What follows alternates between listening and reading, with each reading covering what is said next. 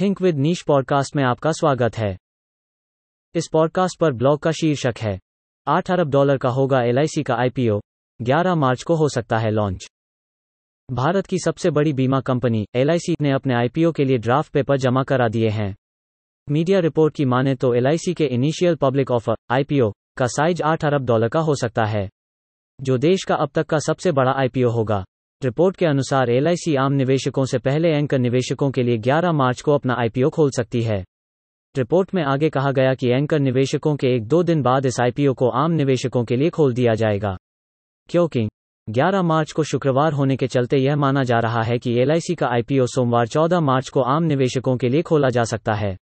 सूत्रों के अनुसार एलआईसी के इनिशियल पब्लिक ऑफ़र को मार्च के पहले हफ़्ते तक मार्केट रेगुलेटर, भारतीय प्रतिभूति और विनिमय बोर्ड, सेबी से मंजूरी मिल सकती है। इसके बाद इस आईपीओ के प्राइस बैंड को तय किया जाएगा और इसके लिए अंतिम पेपर जमा किया जाएगा। हमारे पॉडकास्ट चैनल से जुड़े रहने के लिए धन्यवाद।